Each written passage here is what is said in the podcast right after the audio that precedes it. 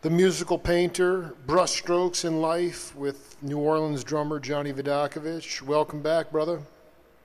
Oh, thank you. It's always a pleasure to be here. You're making my day, man, and uh, thank you for being a huge mentor. You know, one guy I, um,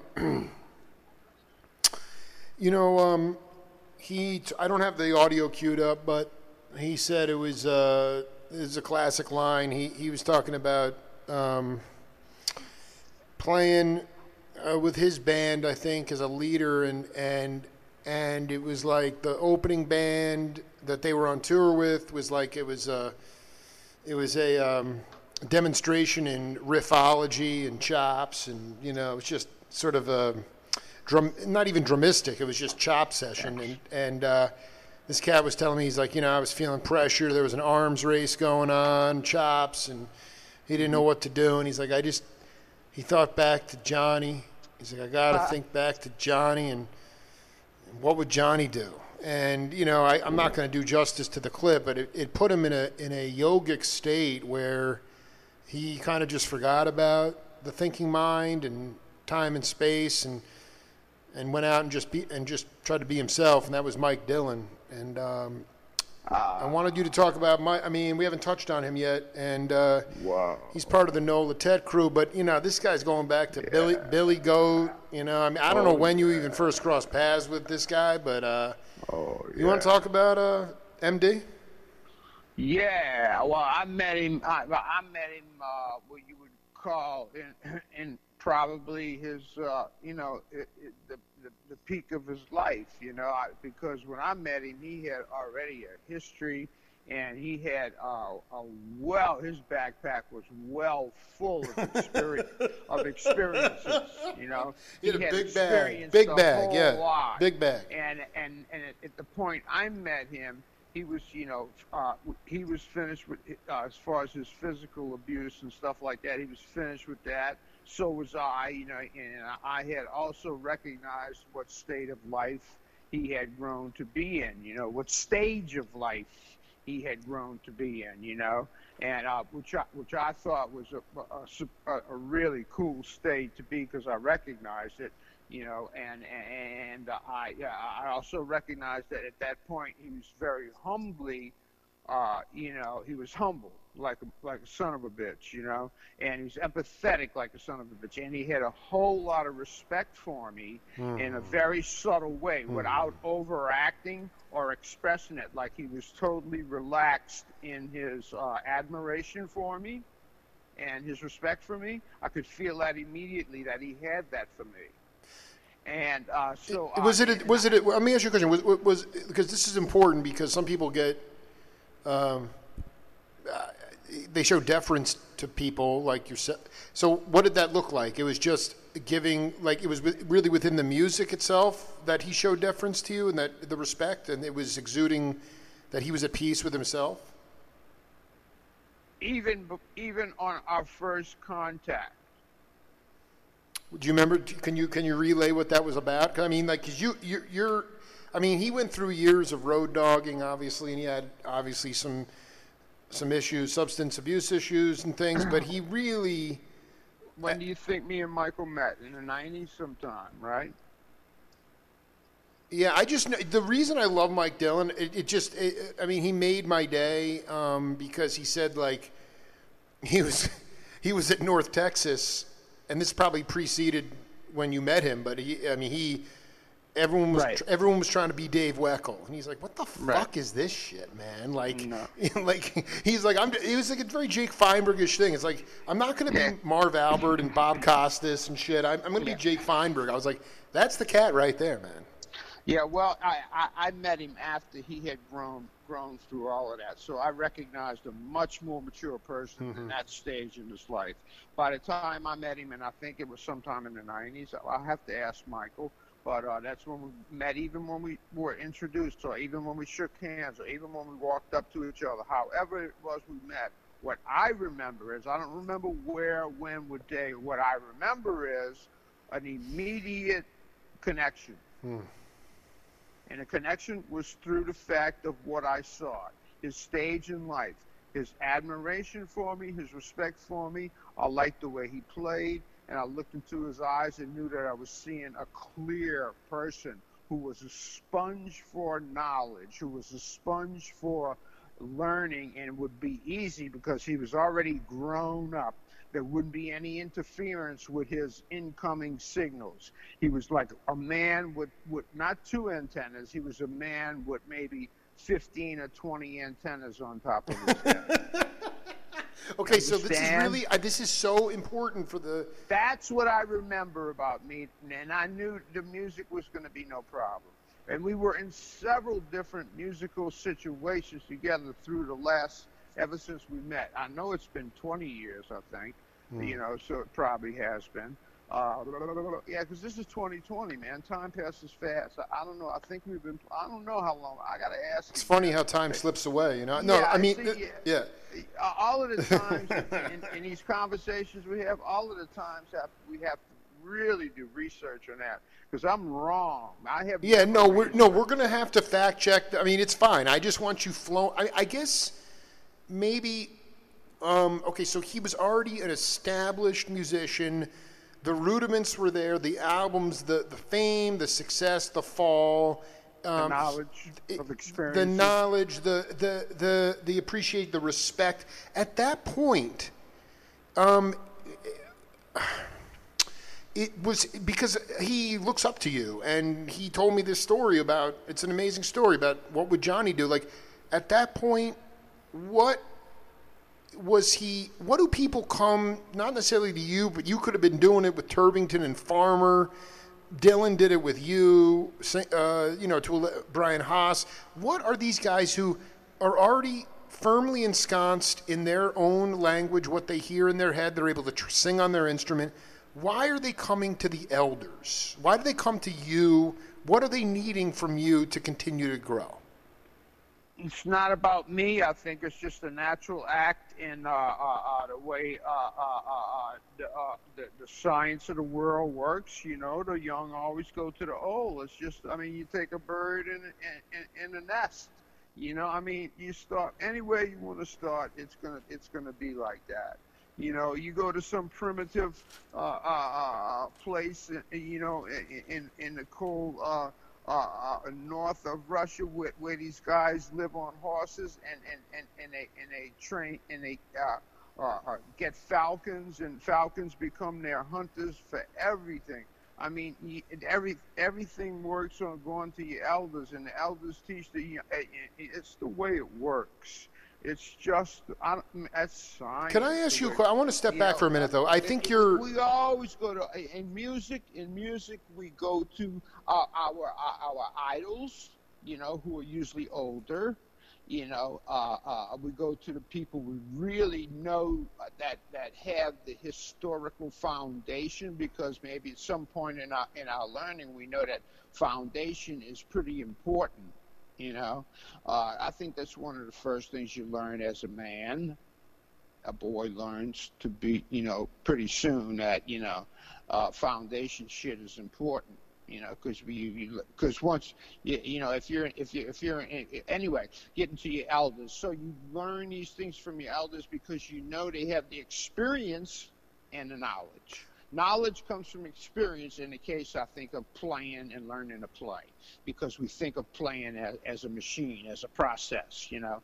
So you got to have you got to have your gears. You make sure your, your gears are connected correctly. You know, you have to make sure you know the shifting rods are working. You know, you're machine, man. You have to, you know, your body is a machine. At some the pistons. You, you, yeah, at some point you learn that it's not about the horn and the buttons on a horn. It's about your ability as a to breathe, to put the air into the horn, to make make the, make the sound of the note, and you have to have the knowledge in your brain to send signals to your fingers to press the buttons to create the pattern and and then uh, from those brain signals have to shoot to your body so that, that you store it in the muscle memory system so your brain can switch to the other side to the more creative lofty side and uh, and, and, and listening side of what's going on around him to, to create the uh, you know uh, uh, uh, create your your expression of music our expression of the music you know okay i'm gonna, I'm gonna play mean, devil's so, i want to play devil's advocate for a second because Okay, so one of the things, just for my own aesthetic, one of the things that's very interesting and unique about jazz, if that's what you want to call the music that you guys play, is yeah. that that there was always this um, farm system brotherhood um, of, and also you know really um, learning from your elders. Now, I, Johnny, I mean, we can't be naive in this time. One reason Nolatet was an interesting concept anyway, even if you only played regionally was the mere fact that it was an intergenerational band of guys that were getting off and having a good time in the van, passing gas, smelling each other, having a good time. Okay, that's fine. But Johnny, we are there that whole elder system has broken down fundamentally at, in our country. When look at people, I mean Eddie Henderson, the trumpet player, they're giving leaders in music and jazz leadership positions before they even are ready to become leaders. I think one of the reasons we're in the place we're in right now societally is the fact that what you just said has completely broken down. Learning from the elders, okay? Athletes get overnight compensation, generational wealth. They haven't played one play yet. That never happened back in the day. You would get yelled, you would be uh, you if you couldn't play with your elders, they'd just walk off the stage. I think it's something that's unique to spiritual jazz music, Johnny, and I think it's one of the reasons that our that our world is suffering the way it is is because younger cats have been empowered rightly or wrongly and have bypassed the need to learn from their elders. I positively say what I always say as a cliche, but I mean it. I agree. so, so in your mind, like when people read the the painter, the book. I'm sorry, we don't have to settle on that title. I was just something that came to my head. When when the book, what what do you want younger cats to understand about the vitality of the falcon feeding from the eating from the hand of his master in northern Siberia? What is it about Dillon look thinking about Johnny? Why is it essential? It's not even the records. You actually have to engage directly with the elders. I mean, that's the point is that Dillon got a, he wanted, you guys had a chance to, to play together and engage. That's what makes it magic. But I want you, you to talk to people that are going to read this book after we're gone about even if they're making a lot of dough or they're, you know, like someone like Anders too, they seek. Why is it important to seek your elders? Well, because it's the real McCoy of the truth of the knowledge of how to do it. They hold the truth of the knowledge. They hold the they truth. They hold the truth through experience. Yeah. They, they don't want to bullshit you anymore because they're too old to bullshit you. They have nothing to benefit by telling you the truth and not fooling you. You know, they want to tell you the truth as honestly as they can, based on their experiences. And that, to a younger person, is gold. That's gold to have that those words be told to you, or have that shown to you by an older person, with the with the solidity of time He's handing you something that's so solid because not only of its value in gold, but what it has in time. It's been around here for a while, so it's worth actually more than it appears to be. Here it is. I'm giving it to you. All right, kid. Ah. Now, what you now, what Michael does, what Michael's going to learn is learning that he himself is an elder. And there are young ones who look up to him.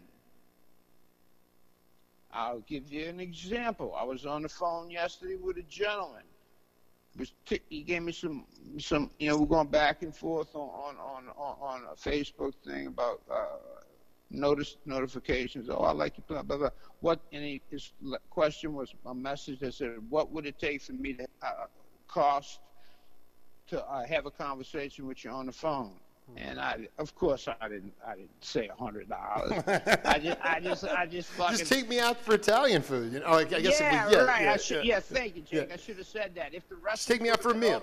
If if Venezia's would have been open and brought you, the, th- the three of the three of us, including you, would have been there. I know, You I know, said, it's not open, Me, you So, got to take me and Jake out to Venezia's, right? Check it out. Now, now, now, now, so, so I, instead of saying anything to the kid, the cat, uh, uh, I, I- I just put my phone number. Say, give me a call, and I send. Boom. That was it. You know. Peace. Send. Boom. Phone rings, and I mean, three seconds. The phone ring. I said, ah, boy, boy. I wonder how old he is. But anyway, he calls up, you know, and, and he's, oh man, oh, but oh, thanks, oh, but it's going on, and oh man, I have this kind of drum and that, oh, it's going on. What kind of? He said, what kind of stuff? Oh yeah, man. What do you like? I said, oh, what do you? I said, tell me about yourself. He said, blah blah blah. I like to play, and uh, he says, I, I dri- I'm a truck driver, you know, but I get around a lot, and uh, a lot of times I have overnight stays in New Orleans, you know, so I go out and and, and listen to music and everything. He says, oh, and one time he says I was working security up north, and uh, uh, uh, uh, Stanton Moore came through, and and uh, man, uh, he put his hand out, and I shook his hand, man, and I really love Stanton Moore. He's going on and on how much he. How thrilled and honored he was to meet Stanton Moore, and he, I'm going on and on. And he says, "Yeah," and then he says to me, "Do you know Stanton Moore?" I said, "Well, uh, yeah, I know him since he's I know him since he's 16. I taught him. I taught him until he still comes over to my house. You know, I said we spoke on the phone a week ago. I happened to taught Stan- Stanton Moore, and I said, by the way, I taught Brian Blade too. He says, "Wow, man, the cat liked to shit on So, himself." he, so this guy, I just want to be clear. This guy just got hip to to the le- to Johnny V. He just, he had no, he was he was like he didn't know. through the Facebook, yeah, through the I, Facebook. okay, through fa yeah, okay, but I mean, this guy was like, he knows Galactic, Stanton Right. Moore, he knows, Right. and, and all of a sudden it's like, oh my God, Right. here's here's the the, tr- the lineage of the tree here, you know? his Grandpa. his Grandpa who taught the kids. Oh Here's man, Grandpa Tommy taught the Lasorda, dude, Tommy L. he, he's kneeling down to the kids, and now he meets Grandpa, you know, and he shit on I himself. I loved it. I, you know, this, I'm going to read you. I got the quote here. I'm going to read it um, from from Michael. He said, um, "This uh, was actually a Nola tattoo. He goes, on our first tour about five years ago, I'm really nervous because I'm the only harmonic player. I'm the leader of the band. I've got to say a lot of shit. Johnny's sitting there smoking a joint, and he said, I was playing with this cat. We played some nice rhythm. I was talking to Dizzy Gillespie, and he said, I play, I practice. When I get on the bandstand, I just play rhythm. I said, Oh, you met Dizzy. Johnny goes, Met Dizzy. I played with him once down in New Orleans. I think that's the correct one. You played with him one time, is that right? Yeah, yeah, yeah. Yeah, one way, not a week, one time. It wasn't No, the. It, he goes. This is the part. He goes. It wasn't the name dropping of Dizzy. It was the actual passing of some knowledge. First, I'm thinking it's our first gig. I'm getting caught up in the arms race. I've got to say all this shit. And then it was, oh yeah, listen to Johnny, play rhythm, play off each other. It sounds so simple, but that's where the magic is for me. In Nola Tet, ultimately that's what we're all doing. And that's what why it's essential because you're not just name dropping Dizzy, you played with Dizzy, and then Dizzy's coming up with I just play rhythm on a trumpet, and he's having a conversation, and all of a sudden it's like, you know what? Let me take the pressure off myself, open my ears, and let's just play with, with people that have been here longer and are too old to bullshit anymore. Yeah. It's beautiful. It's beautiful. Yeah, Um, yeah. Yeah. Well, anyway, yeah. Yeah. I, I mean, it's. Uh, we're going to go back to the game, uh, Name That Voice. I, uh, to put this in for you, and we'll come back. Yeah. Well, uh, for one thing, if I was speaking to uh, future uh, musicians, uh, people, are, young people who are interested, I'd always say try and expose yourself to as much of what has already gone by. Not that you have to live there daily, but try and expose yourself and surround yourself with positive people and good people mm-hmm. and harbor good thoughts for one thing. All that is a reflection of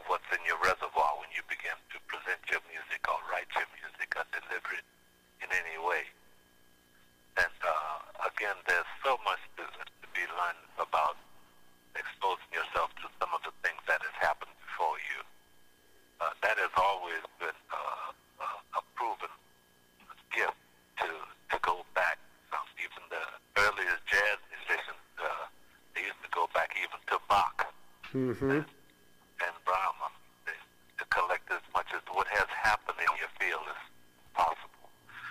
And of, of course, practice, practice, practice, and and don't let the applause uh, confuse you too early.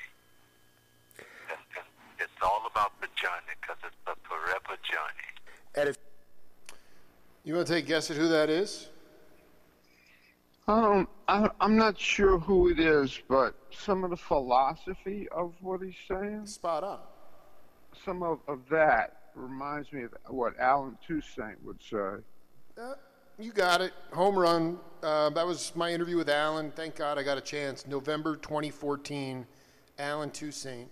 Um, And I just wanted to know you didn't collaborate with him a lot, but um, you and you're one of these guys who preaches that philosophy. Uh, eh, go back. I mean, was there a point, if you can remember, like, because we're stubborn when we're younger, and someone says, "Oh yeah, go back and check out the Firehouse Five, or or, or this, or Brahms, or you know, or what, what, or you know, check out this, whatever it is." I mean, did was there a, was there a point when you know, when you fought that, because I really feel like younger cats today, and again, just from my own little hermetically sealed bubble, that they, they, they start with John Coltrane. They, they, they start in that phase, that modal phase, 60s, and then they move up. Mm-hmm.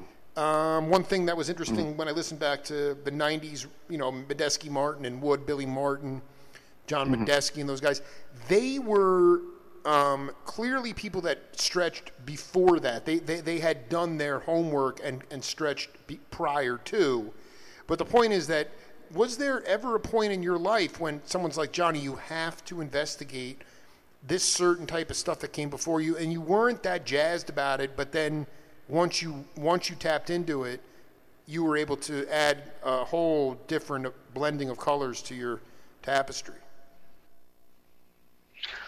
Well, besides my own personal uh, interest, I've always been just as interested in the past as I am in the future. Uh, you know, I mean, the past to me uh, it, it is phenomenal. Uh, so I have a very love for the past. Now, when as far as what people, if when people tell me, "Hey, man, you got to go back and check out this old cat," and I said, "Oh, okay, sure," because I haven't checked out all the old masters yet. You know, I have. I, I'm always am. You know, I always am. You know, uh, you know, I'm still going back listening to some Duke stuff, some Johnny Hartman stuff. Really? What do you? So Uh, what do you? What do you? hear? yeah. I'm, I'm curious about this. That You're constant. So what do you? What do you? I'll Um, tell you what, you know what are what you getting off on? to? Yeah. Uh, The other, the other day I listened about six, eight times, and I'm probably going to listen to it another 10, 20 times. It's some, it's a, uh 1931 recording of George Gershwin playing "I Got Rhythm." my, about as simple as. I mean, that is about as rudimentary as you can get. uh, it, it, it, it's tripping. It's tripping. And so, uh, uh, you know, I mean, okay, but you know, that's just one thing. But there's so many even things sooner. You know, like you know, of course, I mean, I'm still into bebop, and I'm always going to be into bebop because I haven't finished listening to. All, I'll never finish listening to all of it because there is no end to it. there is no end to it. The man. forever journey, You know, man. The forever journey. yeah, I mean, yeah, you listen to Medeski Martin Wood, then you listen to uh, uh, Keith Jarrett, Paul Motian, and Charlie Haden. Oh. Then you then you listen to Oscar Peterson, uh, uh, Ed Thigpen, and Ray Brown. Then you listen to Bill Evans, Scott LaFaro, and Paul Motian. And then you go back and listen to uh, Papa Jo Jones and uh, uh, uh, uh, uh, Tommy Flanagan and, and, and Keter Betts. You know, and, I mean, then you go back and listen to Charlie Parker and Henry Grimes and uh, uh, uh, uh, uh, fucking uh, Roy Haynes or Buddy Rich or take your pick, you know. And you go back and listen to Sid Catlett and fucking blah blah. You know, there's no there's no end to the to to far back, and there's no end to far front, right? Absolutely. So I mean, you know, either direction is a great direction for the sake of me, for the sake of me and my business and what I love, which is music. I'm definitely going backwards as much as forwards. You you you can Equally, equally. I mean, equally. you're but you you are human. I mean, you I mean, you do have a very unique point of view, and you recognized early on, like, you know, if you were going to keep the scholarship at the music school, you were going to have to learn how to read, and you're going to have to get your shit together. But I mean, everybody talks about getting into ruts. Like a, a drummers get into ruts. You know, like Joe Hunt would tell me, you know uh, cats would just be practicing, and he did the same thing with Stan Getz. It, you know, uh, uh, the kids, you know, their practice to them creates self worth or gives them validation that they're that they're a player, and yet they're still like just they're not growing. They're not. They're just stuck. And you know, Joe Hunt would be like, "Dude, go." take a vacation and go see the Boston Symphony Orchestra and watch those percussionists. Just just hear new music. Go hear and expose yourself. And I think my generation, especially, I mean, uh, we, we can perseverate over things that we love or that we're comfortable doing. And then the scary part is, oh boy, we got to get out and learn something new. And it becomes like, you, you know, you don't want to push yourself out of your comfort zone. What do you tell your students about how, how to push themselves out of their comfort zone and how they should be willing to fall down and get back up and everything will be cool? Yeah, well, I, I mean, yeah, I, I, I tell them definitely take a vacation. If not a vacation, then at least a different perspective, point of view, and activity musically. I, so you won't feel as though get all nervous and, and, and suffer from existentialism, anxiety, EA. Uh, uh, Yes. uh, you know, while, while, while- while you're contemplating your rut, right? You're, you, you're, you're right now. You're just in a batting rut. That's all it is. Rougned Odor has just been in a batting rut for about two weeks, and he's just starting to come out of. it. Oh, right. I didn't. Is he? Did he? Did he get off to a slow start? You, uh, he, he got he started off and then immediately went into a rut, and he even not they even shut it down for three days. You know, he was so fucking uh, freaked out. But then he came back. He struck out a few times, popped out. Then he finally got on base. You know, so I mean, he's coming around. I know. It, it, so so so talk about. All right, so you know, you- you, yeah, yeah. it- the the rut. If, if you, The rut, the- yeah. uh, I, I I I realized that when I first began music because I would go to a drum lesson one week, a drum lesson the next week, and then, uh, you know, and then one week, you know, uh, m- m- uh, Charlie Stewart turned to me and he said, uh, "Do you feel you don't feel like playing today? You want to skip today?" And I said, "Oh wow!" And you know, very quickly had the start in my mind. Oh no, I'm not doing it right.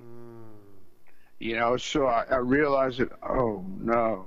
I said, no, let me try some more, you know. He says, okay, let's count it by, by you know, count it and then we'll play it. And, you know, I, you know, I got through it and got to the drum set and everything was fine. The first 15 minutes was the hardest part. That was the reading on the practice pad, counting, you know. And, uh, uh, uh, you know, oh, anyway, so I realized at that point in my life there's such a thing as a rut.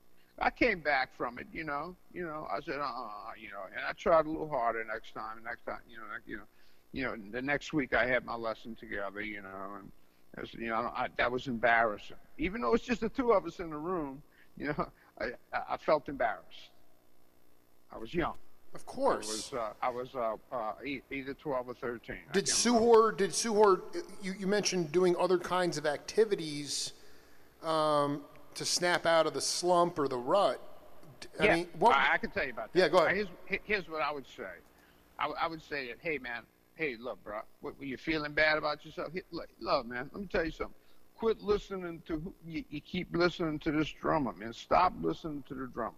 Start listening to this orchestral music over here with no drummer.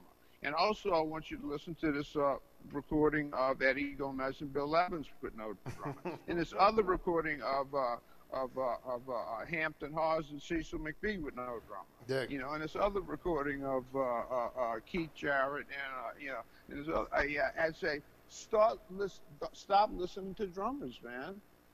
Also, go go to the go to the uh, go to the symphony at, when when they playing at at Orpheum Theater because that's all. That hall was built for music. That theater was built for music and opera. That's right. Go hear the go hear the symphony there, and just allow you, the music to wash over you. Don't try to analyze it. Don't you can't tap your foot to it. It's going to be some orchestra music. Just let it wash over. Let the vibrations from the wooden instruments and the strings, and all the vibrations from the horns and all all of that shit, and the collective silence of the audience as they listen to the music. Let that wash on you. That's physical molecules. You need to be. You need to have music caress you. You need you need to become a sensory and not and, and don't stop giving yourself goals, something to achieve, practice uh, uh, schedules and all that. Get out of it. Get out of your comfort zone. Get out of your schedule. You're living in your perimeters. Forget it, man. There's no clock. Play a sport that has no clock. Switch from football to baseball. No clock in baseball. You know, you know. Very hip something- game. Very hip game. yeah, yeah, yeah, yeah, yeah. So great, so so orchestral, so beautiful, so timeless. Have you like how? Okay, but you, it's such a. I love what you're saying, but it's so easy to fall back into um, what you're. I mean, how can you talk about like someone like Stanton or Brian, like a couple of tricks, you know, Zen master tricks you you did with them to, not necessarily that they were in a rut, but maybe they were, you know, really, you know, because you can. Uh, you know, become so good at one or two things and, and you become real um, and you start relying on that and then and you know in the back of your mind that you need to develop a bigger bag more elasticity and or you just can't shut off your mind when you talk about going and letting the music wash over you. You're sitting there thinking i got to get back to the practice i got to keep practicing you know? It's it's hard. Can you talk about some of the students especially the guys that have really ascended and created their own style and sound? Like maybe a couple of a story or memory about how you snapped them out of a, a slump Well, I mean, I have a sort of a standard way of uh, uh, dealing with very advanced guys, sort of, uh, and uh, trying to get them to think completely and feel and listen a different way. Listen a different way. Listen a different way. What I do is listen a different way listen a different way. Right, let's hit that. Well, I, I, what I what I try to do is, uh, it's very kind of standard. I say, okay, I want you to play with this, and it would be, for example, uh, from Brandenburg concertos. Uh, one of the bouncy ones. Uh, one I think. What I think might maybe be the third or fourth movement. But anyway, it's a bump bump bump bump bump bump and it's orchestral, you know but it has this you know lots of strings and counterpoint you know. Sure. it's orchestral. Sure. it's about, i guess it's about uh, tw- uh, 9 12 minutes long whatever. And i say okay brushes and i want you to listen i put headphones on them i want you to listen to this music and just play time. Like one two three four boom sick it down take it down shake it down shake it down and because it's all eight bar, four bar, sixteen bar phrase music, you know, it's very a la, out in a way jazz. It is jazz. It's early jazz, you know, and you know it's all and in two five ones, one four fives, you know, same three six two five ones, you know, all of the same progressions that that we use in, in standard music. Anyway, so you know that that right there doesn't have a drummer. Plus, the, the it's orchestral time. It's not like uh, uh, metronome time. It's not like playing with a walking bass. exactly You know, it, it's like you have to breathe and play with the orchestra. You have to listen to the uh, the sheets of sound and play with us. So don't play on top of it. Don't push this. You have to lay back. Then I say, okay, now let's do it again. This time we're going to do it with a rock beat. Bump, bump, da ba da ba dum, bump, and you say, I say, okay, give me that. You know, and, and, and I say, okay, what other ways can you play with this? I say, we can do it with a reggae beat.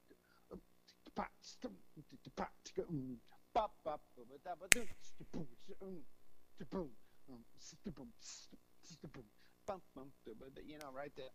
So I said, you know, okay, then, then I take maybe some uh, something that doesn't have a tempo, maybe some Debussy, you know, some Debussy. There's no tempo, man. So you have to just play sounds around the drums, colors.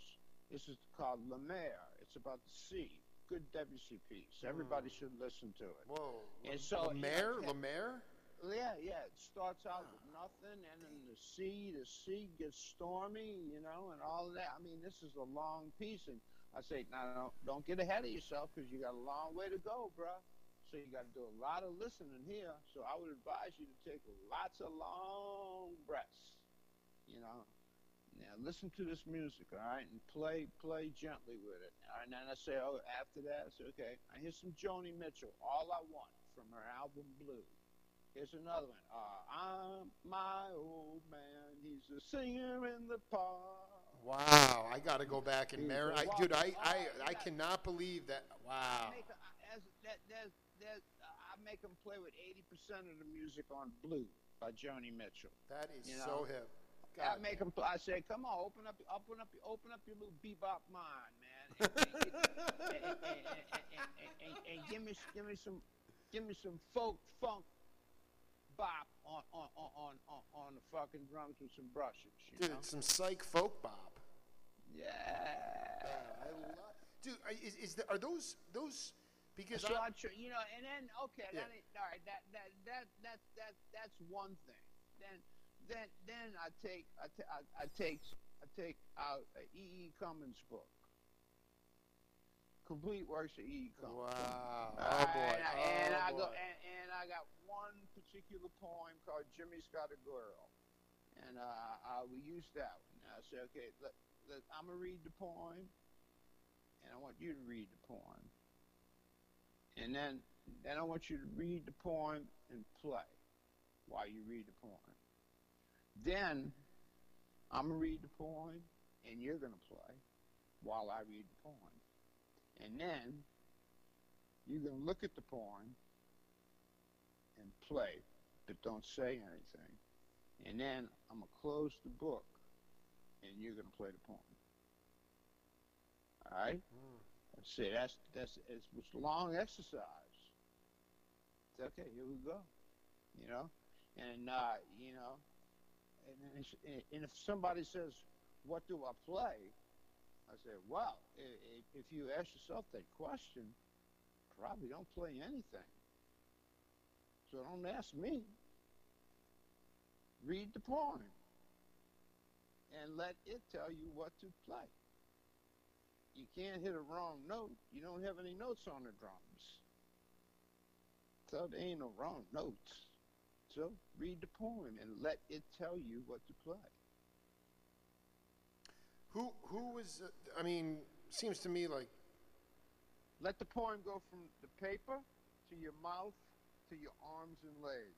Forget your brain. Oh, I dig. I'm just saying, who who uh, is this a, a, a like a Vidacovich uh, ethos curriculum, or did somebody do this for you?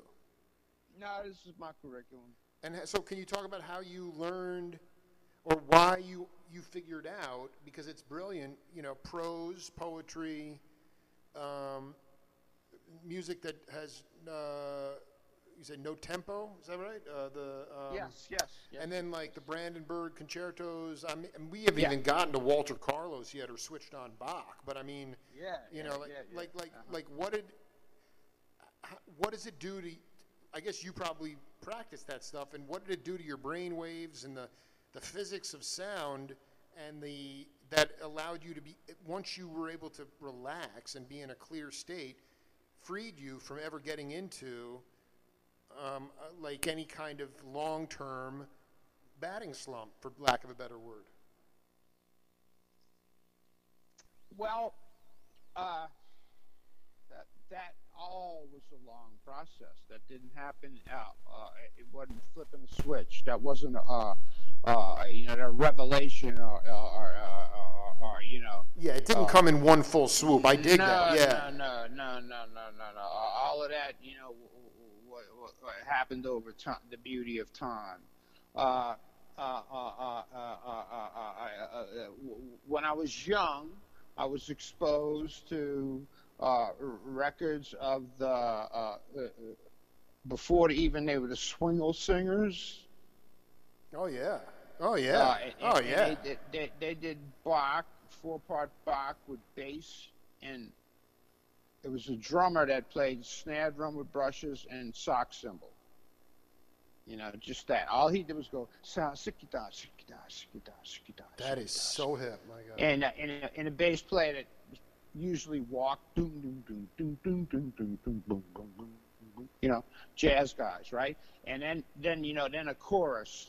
You know, I don't know how many, maybe at least at least eight eight eight, eight singers. You know, probably two good sopranos two good altos two good tenors and two good basses you probably are you know maybe more maybe less but maybe more you know but about like that because it's four part harmony basically some because Bach at that time, I don't think they were doing any Bach pieces that had five part harmony.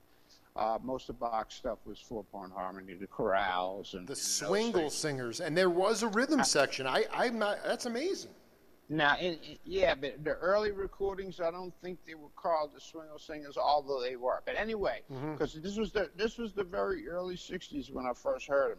So that opened my mind up right away when I heard that. I said, "Oh, you can do this? Oh, okay. Boy, that's cool. You know? yeah, okay, you can do this. Oh, wow. All right, yeah, all right." You know, so right away, right away, I was thinking, you know, without knowing it, I was thinking fusion music. Of course, without knowing know, it. Without knowing it. But yeah. uh, what I would, what I was calling just mixing it up. You know, which later it was called fusion music. I was doing that fucking shit ten years ago, man. I mean, you know, it's something ain't new. But anyway, uh, you know, that opened my head way up. Is there a way to talk about the physics? Like, because, like, you know, like, open up your bebop, little bebop brain. You can take those other, I don't know what the, t- you know, some don't have time signatures, others are just very simplistic but groovy.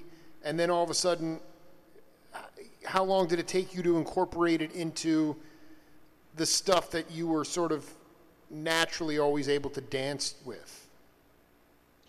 Oh, I think in- my early teenage years, just through trial and error. Because Right. immediately when I heard it, I wanted to try it on this Mm-hmm. and that. Whenever I got the opportunity, whenever I thought I could mix uh, uh, uh, funk with with a jazz beat, how would I mix? How do I play a jazz beat over funk? Was the first thing, you know, and that was very simple. You know that took a, a minimal amount of time, but it also, I mean, you just couldn't drop it on at the hat in the middle of the music. You know, people say, "Hey, what the hell are you doing, you dumb bastard?"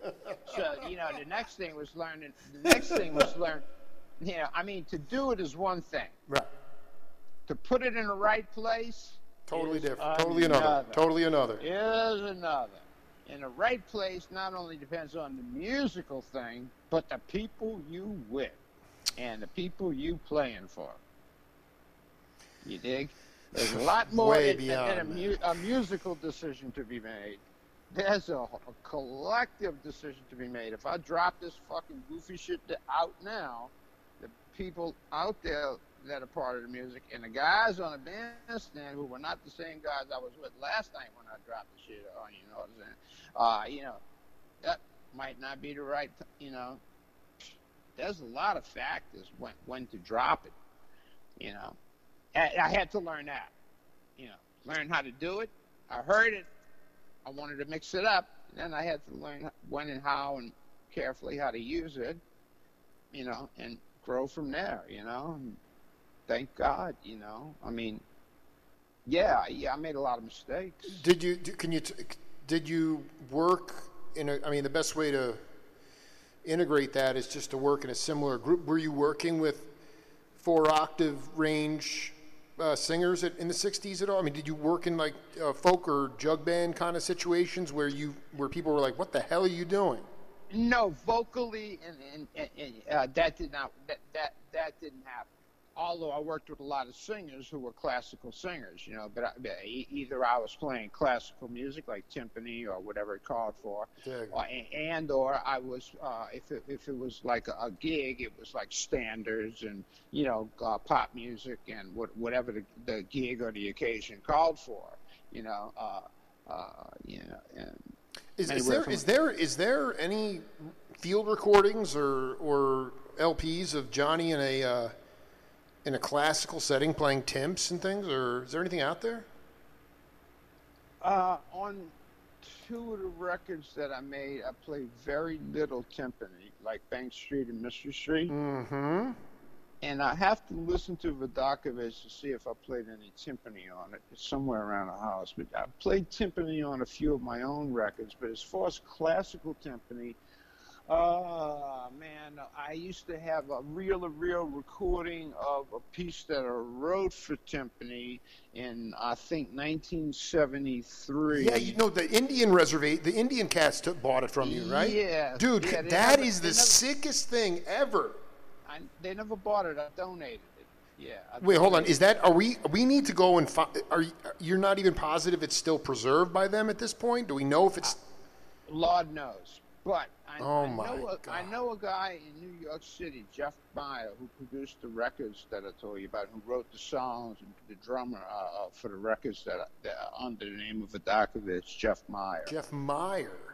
Yeah, uh, he's a producer. You got to talk to him. Dude, I'm gonna track this this cat down immediately, dude. I'm gonna give I'm gonna give his number. You You- got to talk to him because he knows me since he's 16 and and I'm uh, 18. Dude, I dude, this dude's the old school Jeff Meyer. I already found him on Facebook, dude. He's friends with Terry Haggerty from the Sons of Champlin and Barry Melton, the Fish. Dude, this guy's the cat, man. Uh, I'm I'm I'm I'm uh, I'm gonna give you, I'm I'm gonna tell him about you and give you his number. Dude, I can Jeff. And so, tell me about this. th- I know we talked about it a little bit, but what what was the catalyst for this temp piece for for for the natives?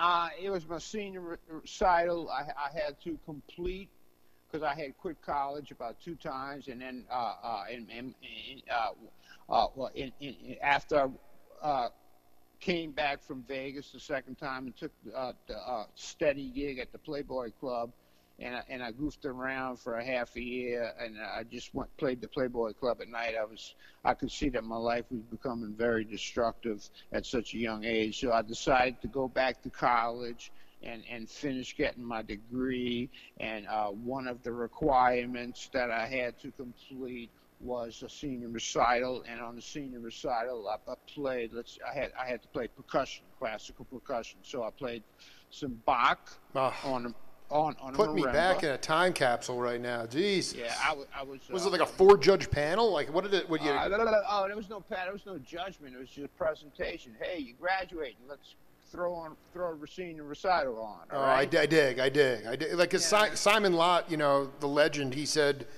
in school now, grading, G R A D I N G, is grating. So you weren't being you weren't being graded though. This was a celebration. a. Yeah, I was gonna get it. I was gonna. I was gonna get it. I was gonna get. You were on your way. Yeah. Yeah, I was out of the motherfucker.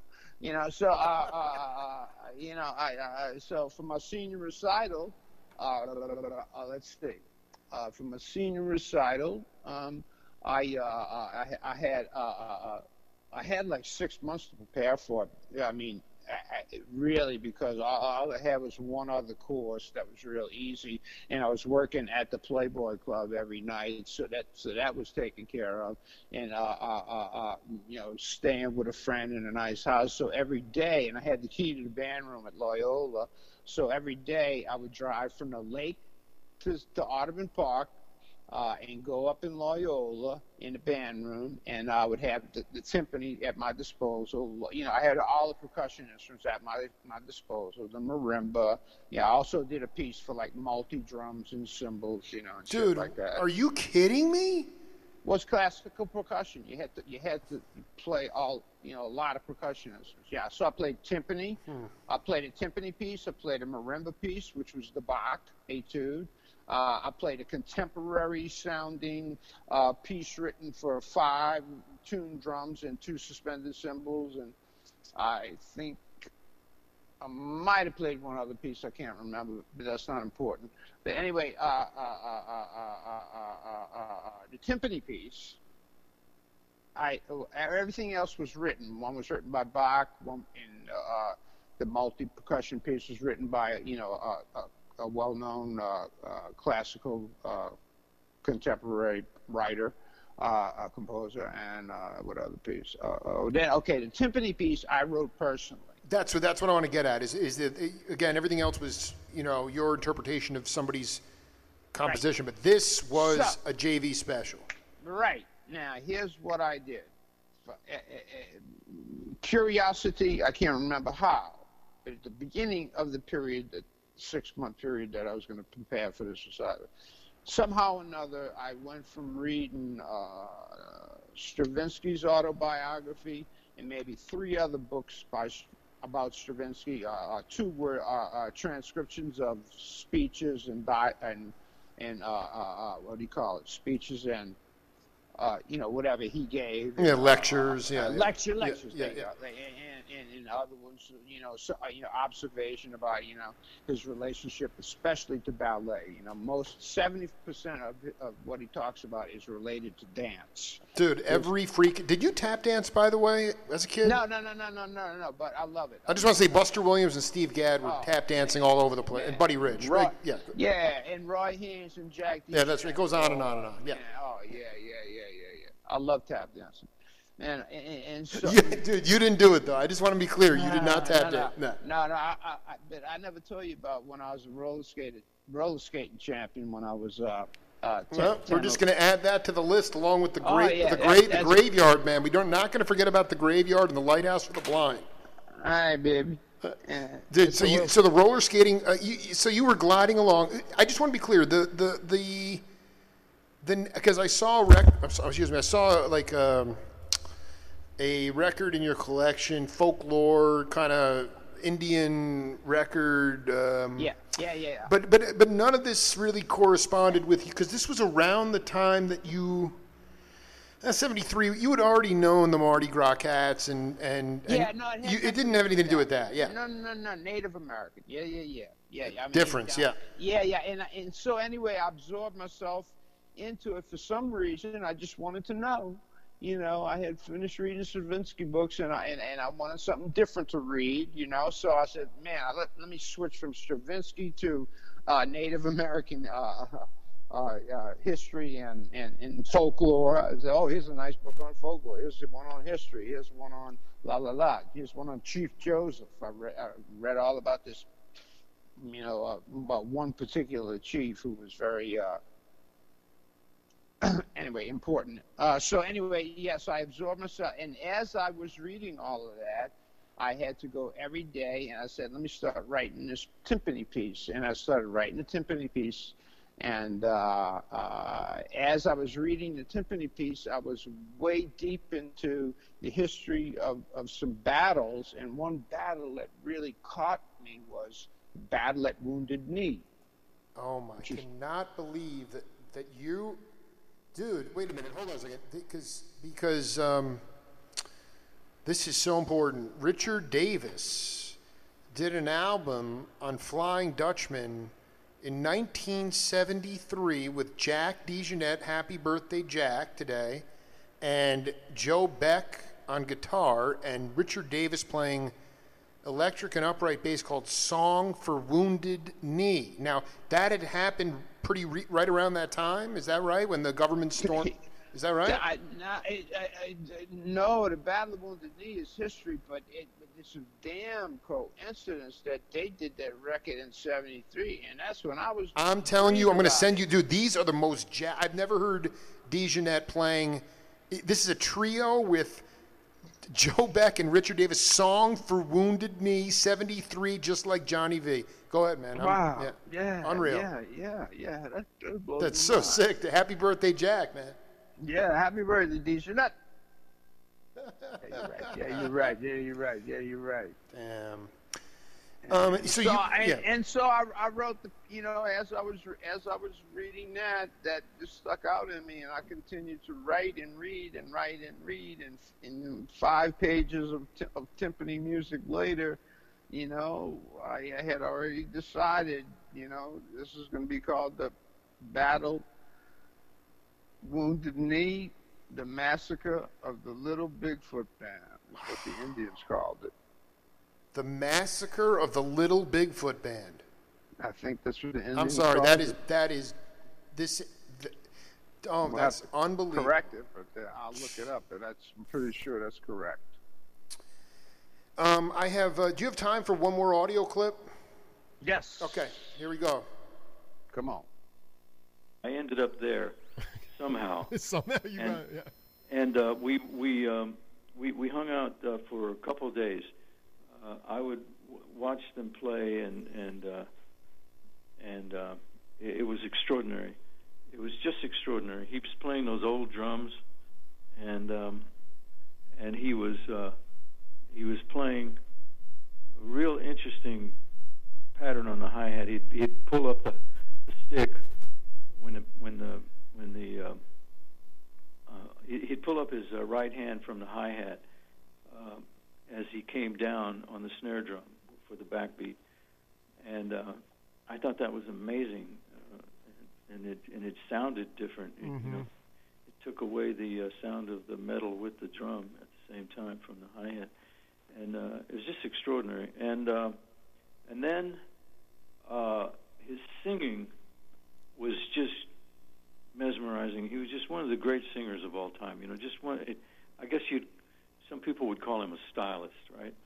But, but, there just you just could not get enough of his singing, uh, and on any of the songs that he was singing, and and they all were incredible singers. Every one of those guys in the band, but. Uh, but uh, hanging out with Levon, uh, the night that we hung out, uh, he,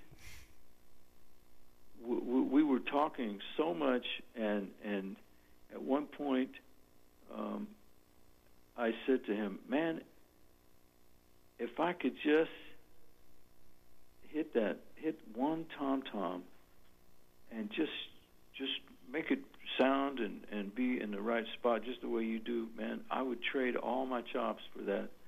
And he said, "Oh no, Jimmy." God damn, man, if I could just play those damn little rolls that you do. and uh I'll just never forget him saying that, you know. And I said, "Oh man, Levon, I'll trade you." Uh, but what happened was, after that, I completely changed. It wasn't anything that I was actually really consciously trying to do. Um, I, I didn't think. I mean, it didn't hit me like, "Wow, I'm going to change." It just started happening, and uh, and then I realized uh, as it was happening that uh, that what that's what happened. I just didn't. Uh, I wasn't interested in playing uh, a lot of stuff anymore like I was. You know, I was always uh, messing with my chops, trying to get fast and play a lot of different stuff, and um, and it just went away.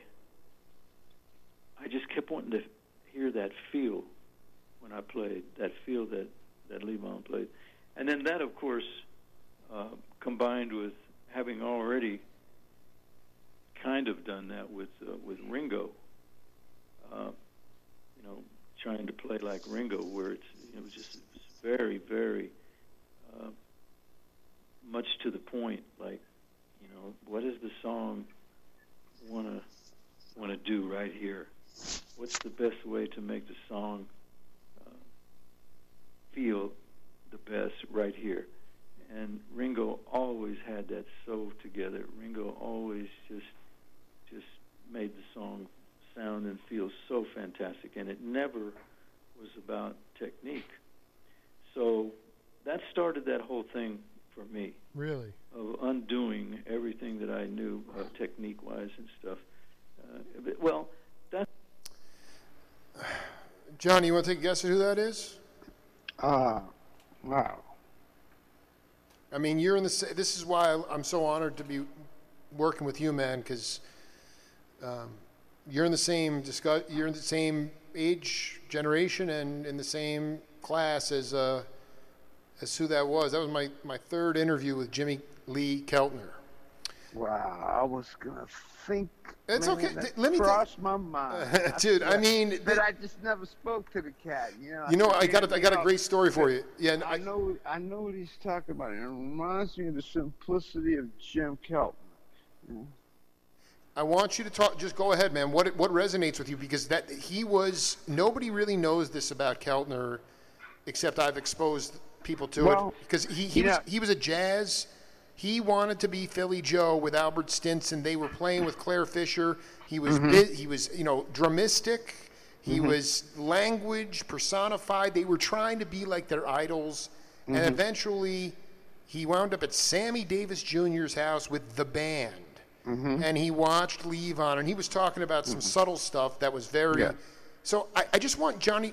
I mean, he literally it was like almost like taking out all the hardware from the car and putting and he re subconsciously retrained himself and said, "I'm done with this old style. I can do it simplistically, and it's going to feel good." So just go. Yes. You take take take a crack at it. Yeah, I, I think it's called uh, uh, when you get older and smarter, and you have the realization that he had from Levon. You know, I've had it from uh, Paul Motian and other, uh, other kind of uh, a lot of horn players. You know, because they breathe and they hit these long spaces. But when I had the revelation of space, then I started thinking in terms of all the drum stuff that I was playing, and I'm thinking, oh, this is all external knowledge that has to be reduced. Exactly. I have to clean house. I have to make reduction. So then I started kind of, you know, take stuff out and know that I had to leave stuff out. And like he said, I didn't really know it happened over a period of time, you know. It really wasn't so. But then I realized that what was going on was uh, I was I was going through reduction, and I was also becoming not afraid of space and silence and less. One thing that a lot of a lot of young players, and especially guys who don't breathe, you know, uh, they they just they fill up spaces with stuff, you know, with music. But Absolutely. but I would but because they don't have to take a breath for one thing, and the other thing is they're not thinking like Jim Keltner said, you know, the space and the simplicity. You le- and leaving stuff out. He started out with how, how, how, Charlie Watts, not only Levon Helm, but Charlie Watts, he leaves out the the sock cymbal too when he plays the backbeat on the sand tick tick tick pop tick tick tick pop tick tick tick pop tick tick tick pop tick tick tick pop. You know, that, that's the beat he's talking about. You know, I know the beat he's talking about. And, and, and then, then, but the latter part is how he talks about how he had to change. He had to make a reduction. He had to play simpler. Basically, what he's saying. And I know, I know that I know this point in our musical growth. You you spend your early years and a lot of years learning external knowledge. That's stuff from books, from records, from people, from practicing, from listening and trying to be like this guy and using these licks. It's all external knowledge. At some point, you have to reduce a lot of that because you can't play all of that. You, what you really have to do is go on the inside and tap what I call internal knowledge. And you have to learn what's inside of you. And, and that's going to be what you present. Two two follow ups on that. So not so much the external knowledge, just learn how to do the fundamentals. Yeah, But after you get a whole lot of that, you got to get rid of it, of some of it, a lot of it, the unnecessary, frivolous shit. Um, okay, so he had this rev, this reduction revelation, uh, this revelation of space. Seeing Levon in '68, both of you are the you're roughly the same age, so the revelation maybe subconsciously came started at that time. You mentioned Paul Motian. He actually saw it with his own eyes. You know, I mean, he wasn't going on tour with the band, but you know, he saw them playing, and then obviously they got to talking. Was there was it David Lee that that that helped you with reduction visually, or like the first time that you saw somebody say, or you know, because that was the same thing with Ringo. It, again, it was it was. I mean, part of Levon's magic, and I think that it's also kind of interesting with you too. You, I mean, you're you're a little bit farther south than than uh, Arkansas and, and, and Memphis, but you know, essentially, like Howard Johnson, the great tuba player who played with Levon, he's like, who were the drummers that Levon could even copy? The, the show bands of the day, the rockabilly show bands or the country, uh, whatever you want to call it, those guys only had to do what they had to do, which was basically keep time. They couldn't, they, they had, didn't have the chops to, to add or imbue stuff to the music and he said Levon made it, found a way to a fun style of playing the music. He did it more as a jazz drummer in the sense of not just keeping time, but making a statement. So I guess that's the question: is um, when did the revelation really start for you? You mentioned Paul Motian, but I don't think it for Keltner. This happened when he was young, and I think it might have happened for you too. Well, uh, yeah. Uh, I mean, I think I think Levon Helm and anybody like him, like me, like me, or uh, Levon Helm or Jim Keltner, something like that. I think, you know, a- after we get, you know, maybe, uh, you know, the the uh, the the the uh, the shine and the pop and all of the snap crackle uh, noisiness of, of, the drums. Uh, uh, uh once you can see through that, then you realize that the, the people you, you're tuning into are not not people who are flashy, but people who are accompanists, drummers who accompany mm. music. The guys in the background, at your, if I said their names, they wouldn't make any. The guys, you know, listen to the way the guy accompanies a singer. Listen to the way a guy plays on records after record after record after record as an accompanist with this person, with that guy, with this person, with this group, with this kind of music, that kind of music. And so he's learning the art of accompaniment.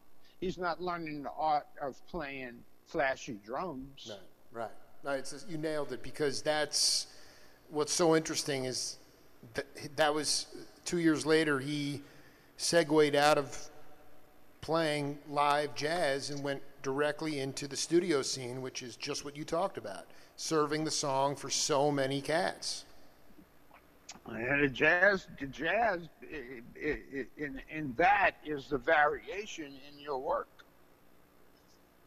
and your ability to, to, to do this and that behind. You know, that's the jazz becomes the art of accompaniment, the variation that goes with that. I love that word. Do you think, in your mind's eye, and again, everybody's been off the streets for months, but do you think it's harder harder today for for for younger cats to um, to create or to not be exposed, but to play in variation, especially in live settings? Do you think it was easier for you? It is just because the significance of music was so different with you, meaning that um, it, was just a, a part. It was almost like the word music at a certain point in our country there was no word for music in, in, in, in, English. It was just part of life, like it was in Africa. But that's not the way it is anymore. It's made for pacification, it's made for multitasking.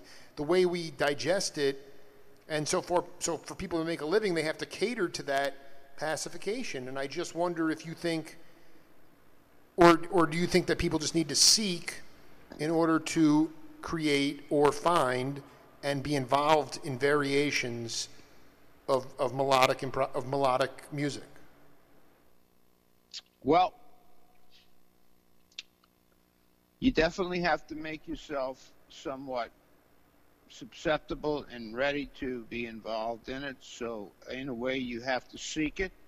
Uh, if you don't seek it too hard, but you know, allow yourself to be taken, but you seek it. Yes, you seek it. Just don't try too hard. Just seek it see how things come to you. Make yourself open, you know, because what you might be seeking is is blindsided.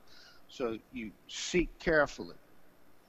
You know, you seek slowly with open eyes. Hmm.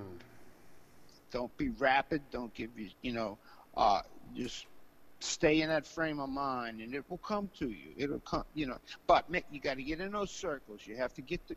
You have to be. You have to be touching the, the source, you know, some kind of way. Yeah, uh, uh, uh, uh, uh, is it different? Um, no, it's not different. Nothing. It ain't no different now than when I was a kid. It's different stuff, different things, but it's the same movie.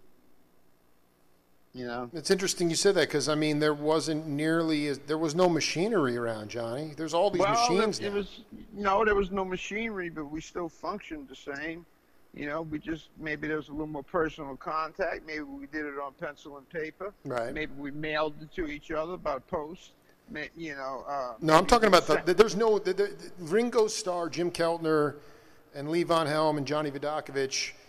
Um, th there's no Linn drum machine that's going to be able to comp that sound. That's what I'm talking about. It's just the idea that you know. I guess when, when I'm talking about variation, I'm talking about being accepted into different musical circles, even if you don't have the chops. Human music. I'm just saying, what I'm getting at is that I just hear younger cats today playing machine parts, and it bothers me. Yeah.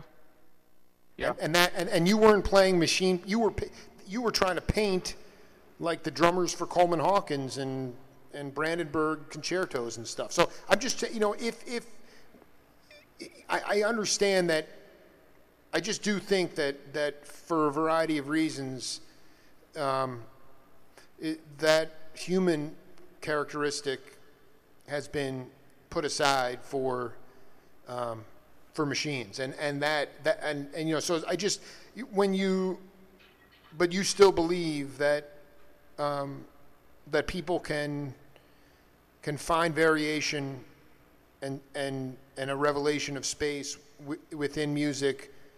Um, I mean, New Orleans is an outlier. You think that this is? I just want to believe that when we come out on the other side of this, that um, I I can say this with my heart that people who are maybe not in the greatest space right now or in a darker space will recognize that when they get a second when they get another opportunity they're going to give as honest a presentation of whatever music they're playing on a nightly basis if they weren't doing that the night before. And there will be in some ways a renaissance uh, uh, in the significance of music. Uh, there's really no question there. I just sort of riffing on a sunday. Yeah, yeah. A lot of a lot of it has to do not only with your your personal integrity as as as, as being part of music, you know, a musician or whatever, you know, your personal integrity, you know, and you know, being uh, being part of what I call the music racket, the music business, you know. the racket I mean- the racket Yeah, that's what I call it, the music racket. I mean, your personal integrity and the music racket, unfortunately, have to work sometimes together. You know, sometimes you know you're part of the racket. But you know, it's you have to make some internal, deep decisions, and, it, and it's all different for everybody. You know, there's there's no subject here. You know, this is all, all personal. You know how people do business at, in, about their music, but I don't know much about business, so I don't really know how to talk about it. I, you know, I, I dig. I just want to know, um, because so many cats, younger cats, there. Steve Cropper told me he's like, you know, younger musicians, music is their crown jewel. It's essentially everything. A lot of them, it's it's everything in their life. They hold on to it so closely. Um, you've lived a life. You travel. Um, you've got a good family. Um, but is there a way to describe if somebody said, "Oh, uh, I mean, um, uh, Donald Trump has been removed from office, and uh, we have a vaccine, and everyone's going to get inoculated, and we're in the clear. Let's get back on the, you know, if what would be the feeling for you when you like how how much do you miss the bandstand, or are you enjoying the time off, or does it ebb and flow? Well, um, I miss the bandstand. I miss playing for people uh, with, with the guys that I love and the people that that uh, uh, that I love that hear that come to the music. You know, I miss all of that. A lot, a lot, a whole lot. You know, I miss I, I miss the hang. You know, I miss the hang. I miss the, I miss Of course. The, you know, Jesus. oh man, and I miss the food. I miss good restaurants. You know, although my wife my wife is cooking better than any restaurant. Dude, you. I mean, dude, Deborah. I mean, that's what I'm. I mean, there. But- Yeah, go ahead. Yeah, you know, but but. mm, But you don't- but you know, here's the thing, I mean, out of this, yeah. the thing, the thing that I, I, one of the things I would tell younger folk when we come out of this is, Yeah.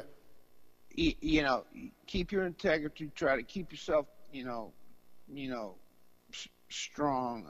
But because the music racket is going to be even more fierce You're damn right. and deceptive and mean to you. You better watch out for the music racket because it ain't. It was pretty bad, fairly bad when I was young, but the music racket has just intensified and even more. There's so much, you know, there's so much, you know, greed and uh, just shallow marketing. The marketing of shallow-minded music in order to make a whole lot of money. And also, like the distribution of the money to the musicians was not Oh, yeah, was not good so many- before coronavirus. Yeah. so so many fingers in the pie for, for, for a lot of history, and so you can bet that after Corona, man, they man, people are gonna be, everybody gonna be jumping in the fucking pie. Well, I want to ask you a question. I want to. This is important. You talked several times now in the last ten minutes about personal integrity, keeping your. Now, does that mean looking in the mirror and saying, "What are my intentions for doing this?" Because it's it. I because fundamentally, if I'm going to put myself out there, I have to be pre- prepared for less compensation. Um, uh, you know. Um, basically, do you, do you, do you think people need to un, to think about whether wherever they were at before, counting on, you know, this this month in this country or this gig, you know, people really got comfortable with these steady gigs for chunks at a time, and I, you know, and and and and none of that is for certain now. So to be to get back on the bandstand as a professional musician, as a younger professional musician do they need to think about their intentions as to why they got into music in the first place? Well, they better think of that before they even attempt to get back on the bench, Exactly. because it's going to be fierce. It's going to be a bunch of dogs, man. People are going to be growling, and foaming at the mouth. They've been locked up for a year. oh, they've Yeah, that's like kept- no, they've like kept- Nola Ted on the bandstand, dude. People be they dr- dude. I'm gonna get some spit on me, dude. Yeah, I mean, you know, it, it's going to be. It's, it's No, gonna I know what you're saying. Dog eat dog, man. It, it, you know, so I mean, if you ever, ever have any reservations about being in a music racket, now's the time to get the fuck out. You know, and get into construction or whatever the fuck, you know, is the, the next biggest thing, man. Yeah. You know, bicycles or something. I don't know, man. Get into something because you know, I mean, it's gonna be, it's gonna be less money probably. Uh, uh, there'll be some. Uh, it, it- well, it, here's what will happen. There won't be a balance. There'll be a whole lot of money for some people, and no hardly other cats will be scuffling like dogs. You know. Starving to death. Yeah, it's gonna it's gonna be just a bigger gap probably. You know. You're, so my, my feeling is there the already So- established name acts are going to get what they used to get, and the people that are unknown creatives, brilliant, maybe playing new music, we're going to get get the sc- the scraps. Running around like dogs, running around like dogs, fighting for the gigs, foaming at the mouth. Going to buy, So- go go do so- go build bicycles. And yeah, so as, as far as integrity goes, you know, just be, you know, be ready for it, you know, and uh, in that way you can maintain your pride and yourself and your honesty and your truth to music and your beauty to music. You know, that's what you got to keep in mind. You know, keep that right focused in the middle of your eyes. You know, like a white light that says truth and beauty. Thank you, Johnny. you- Yeah, no, Johnny. Uh, happy Sunday, man. Thank you. Yeah. man. Um, and uh, we'll, we'll we're almost we're almost to the finish line with the, I think with some of the inter- with the interviews. I um, and then it's a matter of we got a whole lot of content that we got to put into some kind of chronological order. I guess in the meantime, keep picking out photos, and uh, you know we'll wrap. We're we're almost done, man. We're almost done with the talking. Right, baby. All right, man. I hope that I hope uh, you're gonna watch the, Rangers on, or are you gonna watch some base? Uh, they they just finished. I was watching it as we were talking. No sound. They won. They they they just, they're on a little uh, three three game winning streak. I'm having a really hard time watching baseball, man. It's just weird. it is weird. It's so freaking weird, man. Devin wants me to buy a car, a, cut, a cutout to put in Texas Stadium. Dude, I'm. Dude, you know what, John? Do it, uh, Johnny. I Do it, man. It's it's fifty bucks. Dude, that could make it. That is epic. Yeah, Oh my, the cut, the Johnny V look. cutout. Don't put my cutout by any stars or any people. Put my if eh, put my cutout way by by myself. dude, Johnny, I need. Uh, we need the Johnny V. I'm gonna start a petition for that immediately, dude. I Unbelievable. want, I want to be six feet away from everybody. Oh God, Vin Scully's rolling over in his grave right now. All right, yo, uh, maybe is he is he dead yet? Wait, maybe Vin is not dead. I don't think. I don't know. Um, or or or or or you know, I'll send them two. I'll buy two tickets or two two two pictures and put and get a picture of Adrian Beltre and put me and me sitting next to Adrian Beltre all by myself. I say put us over like way in the cheap seats, you know. dude, maybe I actually I kind of feel like you and Josh Hamilton would would have been boys. I'll go with that. I'll go with that. I'll go with that. Yeah. oh, dude, seventh inning stretch, Johnny. Be cool, man. All right, right. All right, All late- right, man. Peace Later out. on, bud. Peace out. All right. Bye. Hero. That's it. See you. Bye.